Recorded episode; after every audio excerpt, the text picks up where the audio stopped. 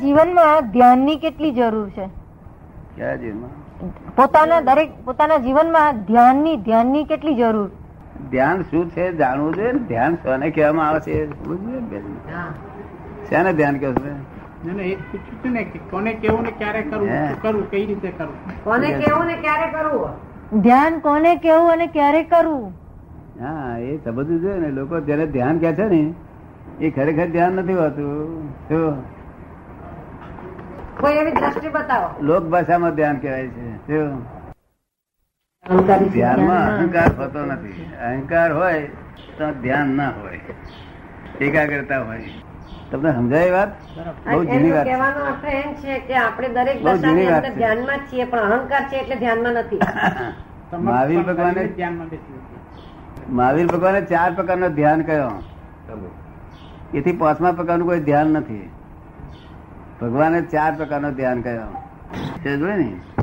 એકાગ્રતા થાય બહુ તારે ધ્યાન તો પરિણામ છે શું છે ધ્યાને પરિણામ છે. તમે કશું નહીં પૂછો તો ચાલશે હા એનો કશો વાંધો નહીં કર્મ કેટલા પ્રકારના હોય છે કર્મ કયા કર્મ આ બધા ભગવાન- ભોગવીએ છીએ પણ બધા કર્મ ભેગો કરી ભગવાન આઠ પ્રકારનો કયો કર્મ તો બધા બહુ જાત જાતના છે તે આઠ પ્રકારનો બધા એને આમ થપ્યો થપ્યો કરી નાખી જુદી જુદી તો આઠ પ્રકારનો થયો સોટી આઠ પ્રકાર છે. એવું તો આખું બહુ જૈન જૈન બહુ મોટું ગ્રંથ છે તમે એકદમ. આઠના જુદા જુદા વર્ડ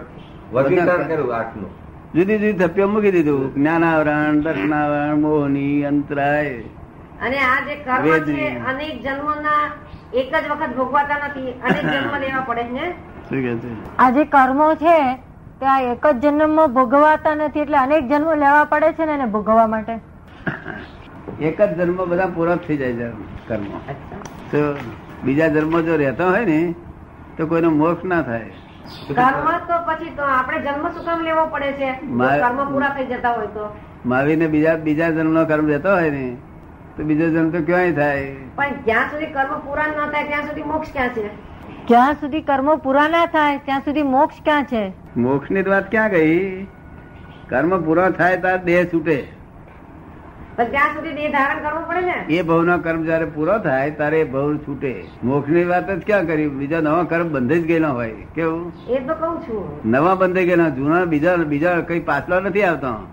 નવા કર્મ ન બંધાય એને માટે આપણે શું કરવાનું અત્યારે શું બાંધી રહ્યા છો તમે અત્યારે વાત કરો છો ને તીકડે પુણ્ય કર્મ બાંધી રહ્યા છો પુણ્યનું કર્મ બાંધી રહ્યા છો પુણ્યાનુબંધી પુણ્યનું કર્મ બાંધી રહ્યા છો એ એના છે ને કર્મ બંધન બંધ થઈ જાય એટલે પુણ્ય પણ નહીં બાંધવું જોઈએ. અને અત્યારે એ બાંધી રહ્યા નથી ક્યાં બાંધી રહ્યા નથી ક્યાં બાંધી રહ્યા નથી તમે ત્રણ જણ બાંધી રહ્યા છો એમાંથી પણ મુક્તિ મળવી જોઈએ શું કે છે બેન એમાંથી પણ મુક્તિ મળવી જોઈએ હા એ બધી જ મુક્તિ મુક્તિ તો પૂરેપૂરી છે. મુક્તિ કોનું નામ કોઈ જગ્યાએ બંધન નહીં આ જે પુણ્ય કર્મ અને પાપ કર્મ બંને નહીં તમે કાગળ એમ લખેલા છે, આટલી જગ્યાએ મને મુક્તિ મળી છે બધી જગ્યાએ પાસ રામ રામ લખી રામ રામ લખે છે એમ. જ્યાં જ્યાં મુક્તિ જોઈએ તે મુક્તિ. રામ રામ લખે છે ને ચોપડીમાં એમ એટલે જ્યાં જ્યાં મુક્તિ જોઈએ તે એ બધું લખાય એ મુક્તિ જોઈએ સુખી છે તારે શું કહે લોકો એમની સ્થિતિ સારી નથી એમ કે ને શું કે છે એમની સ્થિતિ સારી નથી એમ કે ના બહુ સુખી છે એવું કે એમ કે આજુબાજુ પાડોશી વાળા બધા સુખી છે એમ કે શું? અચ્છા. હમ. તોય પોતે પોતે એક્સેપ્ટ ના કરે લોકો કે તોય એક્સેપ્ટ ના કરે કેવી અજાયબી છે પેલા આવે છે લોકો આપણને કે કે તમે સુખી છો તારે કર્મ મેં મારી જાતનો સવાલ કર્યો હતો આ હા. ઓગણીસો ને બાવન ત્રેપન માં કે તમે જે દુખી છો તે તમારા પાડોશી કોઈ પૂછવા જાય કે અંબાલાલ દુખી છે તો લોકો શું કે છે તા કે ના એ તો બહુ સુખ્યા છે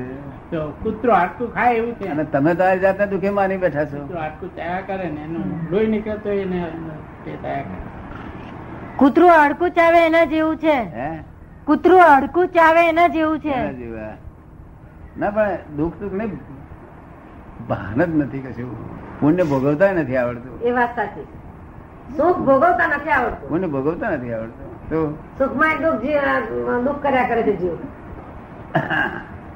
સુખમાં સુખનો લાભ લેતા નથી આવડતું. રાખે. પેલા એ થઈ ગયા છે આ જે દુષ્મકર્ણા થઈ ગયા જે છે એને ભોગવતા નથી આવડતું આળસી પાડોશી પૂછે ત્યારે કહે છે બહુ સુખી છે આ લોકો તો હા એ તો કે તો પોતે પોતે પોતાની મેરે પોતાનો માફ ના, તો કરે હું ક્યાં સુખી છું હું દુઃખી જ છું એમ જ કે કારણ કે એટલી બધી મોહ દ્રષ્ટિ થઈ ગઈ છે હમ. કે મોહમાં તન્માયાકાર થઈ ગયા છે શું? મોહથી અહંકાર જુદો રહેવો જોઈએ શું રહેવું જોઈએ મોહથી અહંકાર જુદો રહેવો જોઈએ હા અહંકાર ને મોહ સાથે નહીં મોહની થી અહંકારને જુદો રાખવો જોઈએ કે આ આ આટલો બધો મોહ ઉત્પન્ન થાય છે કઈ જાતની આ વાત કહેવાય એવું અહંકાર હોવો જોઈએ કેવો એવો અહંકાર હોવો જોઈએ. અહંકાર અહંકાર કે જેવી તેવી વસ્તુ નથી અહંકાર તો બધું સોલ્યુશન લાવ્યો છે ટુકડા કરીને. કેવું? હું તો કઈ જેવી તેવી વસ્તુ નથી જીવ અને આત્મામાં શું ફેર છે જીવ અને આત્મા બેમાં ફેર શું છે સંસાર દશામાં છે ત્યાં સુધી જીવે છે મરે છે ત્યાં સુધી જીવ કહેવાય શું? સંસાર દશામાં જ્યાં સુધી છે હું સંસારી જ છું ને સંસાર દશા માને છે ત્યાં સુધી એ જીવે છે અને મરે છે શું થાય છે ત્યાં સુધી એ જીવ કહેવાય અને જીવવા મરવાનું બંધ થયું ત્યાંથી શિવ કહેવાય શુદ્ધાત્મા કહેવાય શું? પણ આત્મા અને જીવનો તફાવત કઈ રીતે શું કે છે આત્મા અને જીવનો તફાવત કઈ રીતે એમ એ જ આ કહ્યું ને કે જીવ જીવ હંમેશા સંસારી હોય કેવો હોય એટલે જીવે મરે હંમેશા જીવે ને મરે જીવે ને મરે જીવે ને મરે જીવે ને મરે શું? કર્મ સહિત હોય અને પેલો આત્મા કર્મ રહિત હોય એક શરીરમાંથી નીકળીને બીજા શરીરમાં ચાલ્યો જાય જીવ હા. અને આત્મા એ પ્રમાણે ચાલ્યો જાય શું કે છે જીવ અને આત્મા બંને એક શરીરમાંથી નીકળી બીજા શરીરમાં. જીવ અને આત્મા એક શરીરમાંથી નીકળીને બીજા શરીરમાં જતા રહે છે મરે મરે ત્યારે જ્યાં સુધી મારે તારે શરીર શું? લેવાનું જ હોય હમ? જ્યાં સુધી શરીર લેવાનું જ હોય મોક્ષ ન થાય ત્યાં સુધી તો જીવ ને આત્મા જ્યાં સુધી મોક્ષ ના થાય ત્યાં સુધી તો જીવ અને આત્મા એક શરીરમાંથી બીજા શરીરમાં જાય છે જ ને એ તો બધા બધી એક જીવાત્મા એકલો નહીં બીજું બધું જ નહીં જોડે જવાનું કર્મ બરમ બધા જવાનો બધું સો- જોડે જ જવાનું બધું આખું રસાલો એટલે જવાનું હા જ્યાં સુધી મુક્તિ ના થાય કર્મથી રહિત ના થાય ત્યાં સુધી બધું જોડે ને જોડે કરેલા કર્મ જોડે ને જોડે અત્યારે તમે કર્મ કરો છો બધા તે કોઝીજ રૂપે છે કેવા છે Cause is effect. એ જ્યારે આ બે છૂટશે ત્યારે કોઝીજ છે ત્યારે ઇફેક્ટિવ રૂપે થશે શું થશે Effect રૂપે ઇફેક્ટિવ રૂપે અસર રહી જ એટલે જાય છે. એ એ effective- પછી ફરી એનું કારણ થશે. આ મન વચન ગાય ઇફેક્ટિવ છે મન વચન ગાય ઇફેક્ટિવ છે એટલે ભાઈ કોઝીજ ઉત્પન્ન થાય છે પાછો એ દશા છે એટલે કોઝીજ અને ઇફેક્ટ ઇફેક્ટ અને કોઝીજ કોઝીજ અને ઇફેક્ટ ઇફેક્ટ અને કોઝીજ એવી રીતે પુનર્જન્મ બધું ચાલ્યા જ કરે એમાં છે રહિત તમારે. હોય છે કુદરતનો નિયમ છે હા, બસ. હવે અમે કોઝીજ બંધ કરી દઈએ આ રસીકભાઈની કોઝીજ બંધ કરી દે આ એટલે તો એ તો માન્યતા જ્યાં સુધી છે ત્યાં સુધી જીવને જીવો અને માન્યતા છે ત્યાં સુધી આપણે belief છે એવું હા. એ તો આત્માને એક જ છે બધું જીવો આત્મા એક જ છે હા. એટલે શરીર ને કઈ દુઃખ થાય છે ત્યારે જીવ ને આત્મા ને દુઃખ હે? શરીરને દુઃખ થાય એટલે જીવને દુઃખ થાય કોને શરીરને દુઃખ થાય શરીરને દુઃખ થાય એટલે જીવને દુઃખ થાય હા તો શરીરને દુઃખ થાય શ- શ- શરીરને મારું માને છે જીવ તો થાય જ છે ને શરીરમાંથી જ આ નીકળી ગયું પછી શું થાય અને હું જ છું હા? મારું શરીરને માને છે શરીરને પોતે મારું માને છે ને પાછું હું જ છું એમ કે છે એટલે દુઃખ થાય એટલે એને હા, અસર એટલે થયા જ છે વગર તો. જ નહીં એટલે જ છે બાકી તો ના. હવે આ જ્ઞાન હોય હા. તેને છે તે બે અસરો ના થાય મનની અને વચનની એ ખરું જ્ઞાન હે એ ખરું જ્ઞાન હા પણ એ બે અસર ના થાય દેહની અસર તો એને થાય આપણે દાઢી દુખતી હોય ને તો જ્ઞાની નહીં ખબર પડે પહેલા જ્ઞાન તો ત્યાં પહોંચી જાય ને જ્ઞાન તંતુ હે જ્ઞાન તંતુ ત્યાં પહોંચી જાય ને પહેલા હા ત્યારે તો શરીરને વેદનાની ખબર પડે છે પહોંચાડવું હોય તો પહોંચે જ. એટલે આમાં એની દશા પર આધાર રાખે. ઇફેક્ટિવ ચેતન છે ઇફેક્ટિવ ચેતન શું ઇફેક્ટિવ ચેતન હા પણ કોઝિજ ઉત્પન્ન ના કરે એનો હિસાબ ચૂકવી દે આમ સંભાવે શાંતિથી સહન કરી લે હા એ તમે કહો છો એ બાકી કોઝિસ અને ઇફેક્ટ આ મનવચન કાય ઇફેક્ટિવ છે એટલે કોઝિસ ઉત્પન્ન થાય છે ઇફેક્ટ એટલું ભગવાન રહી કોઝિસ બધા બંધ થઈ ગયા આ વખતે બહુની ઇફેક્ટ રહી નહીં એક અવતાર પૂરતી ઇફેક્ટ બંધાય છે અમારા આજ્ઞા પાળે છે એટલા પૂરતી તે છતાં ત્યાં આગળ તીર્થંકરની પાસે ભોગવવી પડશે શું? શરીર ઉપરના કયા કર્મોથી થાય એવું જ ને સ્થુલ સ્થુલ વેદના આપણે કોકને કરી હોય સ્થુલ કોકને દુઃખ દીધું હોય તે સ્થુલમાં સ્થુલ ભાગ ભોગવે છે એનો આપણને એક્ઝેક્ટ તેનું તે જ રિટર્ન થાય છે કેવું? એક બે એક બાબત એ પાછું રિટર્ન વિથ થેન્ક્સ જેવું છે શું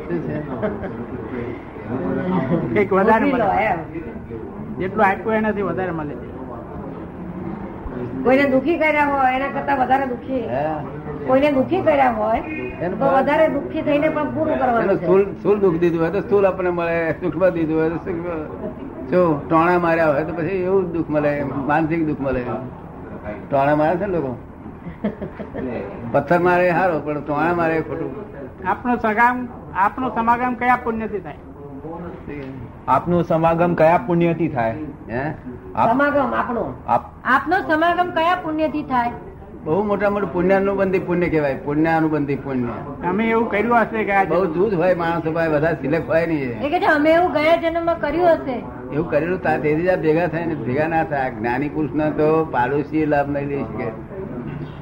કારણ કે એની એની મતિમત ના પહોંચે વાત કર્યું. અને જ્ઞાની પુરુષને અમત છે તો એવું છે ને કે આ મત નથી એક મતનું મંડન કે ખંડન એવું છે નહીં આ તો જેટલાનું કલ્યાણ થાય એટલું કલ્યાણ કરી જાઓ એવું છે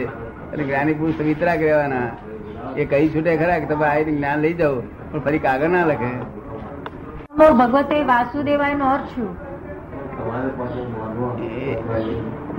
જે વાસુદેવ તીર્થંકરે એક્સેપ્ટ કરેલા છે ત્યાંસઠ સલાહકાર પુરુષ ના છે શું છે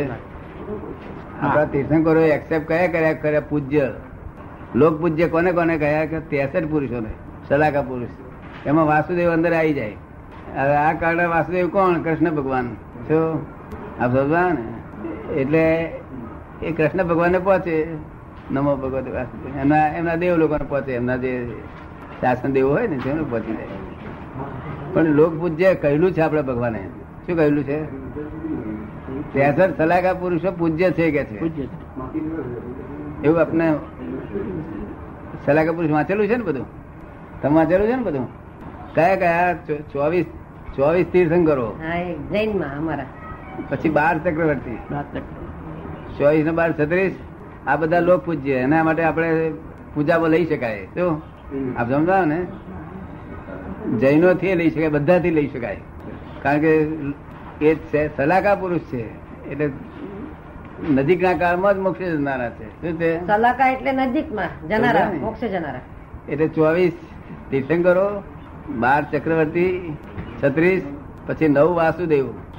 પછી નવ પ્રતિ વાસુદેવ ચોપન નવ વાસુદેવ એટલે આ છે તે લક્ષ્મણજી વાસુદેવ હતા અને રાવણ છે તે પ્રતિ વાસુદેવ હતો રાવણને ભગવાને પૂજવાનું કહ્યું છે તેના લોકો એ લોકો બાળ છે ને પુતળા બાળ છે ને સમજ્યો ને? રાવણને પૂજવાનું કહ્યું છે સમજ્યો ને એટલે આ લોકોને સમજણ બહાર હોય ને તે બધું ઊંધું બાફી નાખે છે એટલા માટે અમે આ મંત્રો ભેગા મૂક્યા છે બધું એનું કા- શાંતિ થઈ જાય બિચારાને આ તો મંત્રો વેચી નાખ્યા છે આ લોકોએ વેચવામાં કઈ બાકી રાખ્યું નથી અને દિગંબર શ્વેતંબરનું હોય તે વેચી નાખેલું સ્થાનકવાસીનું હોય તે વેચી નાખેલું બધું ચક્ર વેચ વેચ જ કર્યું છે આ લોકોએ અમારે શાંતિ થાય એવો કઈ ઉપાય કર્યો હા. નથી અને સમજાય ને? શ્વેતાંબરમાં તે કેટલાય પદ નમો ભગવતે વાસુદેવ તમને સમજમાં આવ્યું મારા સીધો છે. ઓમ નમો શિવાય એટલે ઓમ નમઃ શિવાય એટલે શું ને એ સિવાય એટલે તો કલ્યાણકારી જેટલા પુરુષો છે બધાને નમસ્કાર જો સિવાય એટલે જે શિવરૂપ થયા છે કલ્યાણકારી પુરુષો બધાને નમસ્કાર છે ઓમ નમો લોહીએ જેવું હા આમ નમો લોહીએ સર્વ નમો સાવનું. લોય સર્વ સાઉનમ જીવ એ બધા સાધુઓને એ બરાબર. સર્વ સાધુઓને. આ પણ જેટલા કલ્યાણ. જેટલા સાધુ છે આ સાધુ આ સાધુ ના કહેવાય સાધુ આપણે જે આત્મદશા સાધે એ સાધુ કહેવાય બરાબર સાધુની વ્યાખ્યા શું થાય કે આત્મદશા સાધતા હોવા જોઈએ સમજો ને? પણ આપણે કઈ રીતે નક્કી કરી શકીએ હે? આપણે નક્કી કરવાનું છે આપણે નમસ્કાર જ કરીએ આપ હા correct કહે છે. એ કે આપણે કઈ રીતે નક્કી કરી શકીએ કે આ આત્મદશા આત્મદશા સાધે છે કે નહીં હા તે આપણે એના બાધક બાધક ગુણ જોઈ લઈએ ને એટલે ખબર પડી જાય આત્મદશા સાધનારો માણસ સાધક એકલો જ હોય બાધક ના હોય સાધુ હા. બાધક ના હોય બાધક એટલે હો- હોજે હોજે ખોટ ખાય એવો ધંધો હોય હોજે ખોટ ખાવાનો ધંધો એનો ના હોય એકલું કમાણી કરે તો પચાસ રૂપિયા તો પચાસ રૂપિયા કમાણી કરે પણ બીજી સાથે ખોટ ખાવાનું નહીં અને સાધક બાધક શું આ સાધુઓ સાધક બાધક છે આમ સાધના કરીને ત્રણસો રૂપિયા કમાય પાછા બાધા કરીને ચારસો રૂપિયા ખોઈ નાખે પાછા શિષ્ય જોડે ઝઘડો થયો કે પછી બાધક થઈ ગયું આ સમજ આવે છે એટલે સાધક બાધક છે ત્યાં આગળ તે આત્મદશા નથી. ભગવાન ના સાધુ નહીં આત્મદશા સાધે એ સાધુ તો ભગવાનની વાત બધી વૈજ્ઞાનિક ધરતી છે એમાં કશું પોલ નથી એમાં પણ જે સમજવી પૂરે જ્ઞાની મારફત સમજવી જોઈએ કે તપ ને ક્યાં સુધી સમજ્યું તપને ક્યાં સુધી સમજવું તપને ક્યાં સુધી સમજવું તપ તપ તો બાહ્ય તપ જે છે ને બાહ્ય તપ તે બધા મોક્ષે જવાને કઈ લેવા દેવા નથી બાહ્ય તપ જે લોકો દેખી જાય આપણો તપ એ મોક્ષમાં જવાને કામ લાગતો નથી એ તો અહીંયા આગળ એનું ફળ મળ્યા કરે તપનું સૌ ભૌતિક સુખો તો ભગવાન મહાવીરે હંમેશા ત્રણ ઉપવાસ કરીને જ એક વખત જેમાં છે ભગવાન મહાવીર તો હંમેશા ત્રણ ઉપવાસ કરીને એક વાર જમ્યા છે હે મહાવીર ભગવાન ત્રણ ઉપવાસ કરીને એક દાડો જમ્યા છે હંમેશા હા. ભગવાન જે કરતા હતા ને તે ઉદય કર્મ ભોગવતા હતા શું કરતા હતા બરાબર. આપ સમજાવો ને એ કરતા નતા એ તો ઉદય કર્મ જ ભોગવે કોઈ દાડો એ કરે નહીં આ અમે અત્યારે ઉદય કર્મ જ ભોગવીએ કરીએ નહીં ઉદય કર્મ જે આવે તે પ્રમાણે અચ્છા તો આ લોકો જે કરે છે એ ઉદય ની ભાવનાથી તો કરે છે ને નહીં એમને ઉદય કર્મ કરાવે છે એ ગત જન્મનું કરવું પણ એ અહંકાર કરે છે કે મેં કર્યું શું કે છે શું શું થાય સમજો કે હું મને મ- મારે કરું છું તે વખતે મારી તો ભાવના એવી છે કે મારે મોક્ષે જ જવું છે હમ. પછી તો એ- એ- એ ના ફળે પડે ને એ આપણને જો કે આ જે બાહ્ય દેખેતી વસ્તુ છે ને તેનું ફળ તો આપણને ભૌતિક મળી જ જાય પણ પણ તમે ભૌતિક નથી જોઈતું નથી જોઈતું છતાં માટે તમે ભૌતિક નથી જોઈતું છતાં ભૌતિક લેવું પડે અને તમે ભાવના કરી હોય કે મારે તો મોક્ષનું ફળ જોઈએ છે આમાંથી આ તપથી તો એનાથી તમને એ સહનશીલતા ને એ બધી શક્તિઓ બધી વધી જાય જો આ સમજો ને એટલે મોક્ષનું સુખ અ, મોક્ષનું જે તપ છે ને તે સ- સહન કરવાની શક્તિ આવે મોક્ષનું તપ અંતર તપ છે કેવું છે અંતર અંતર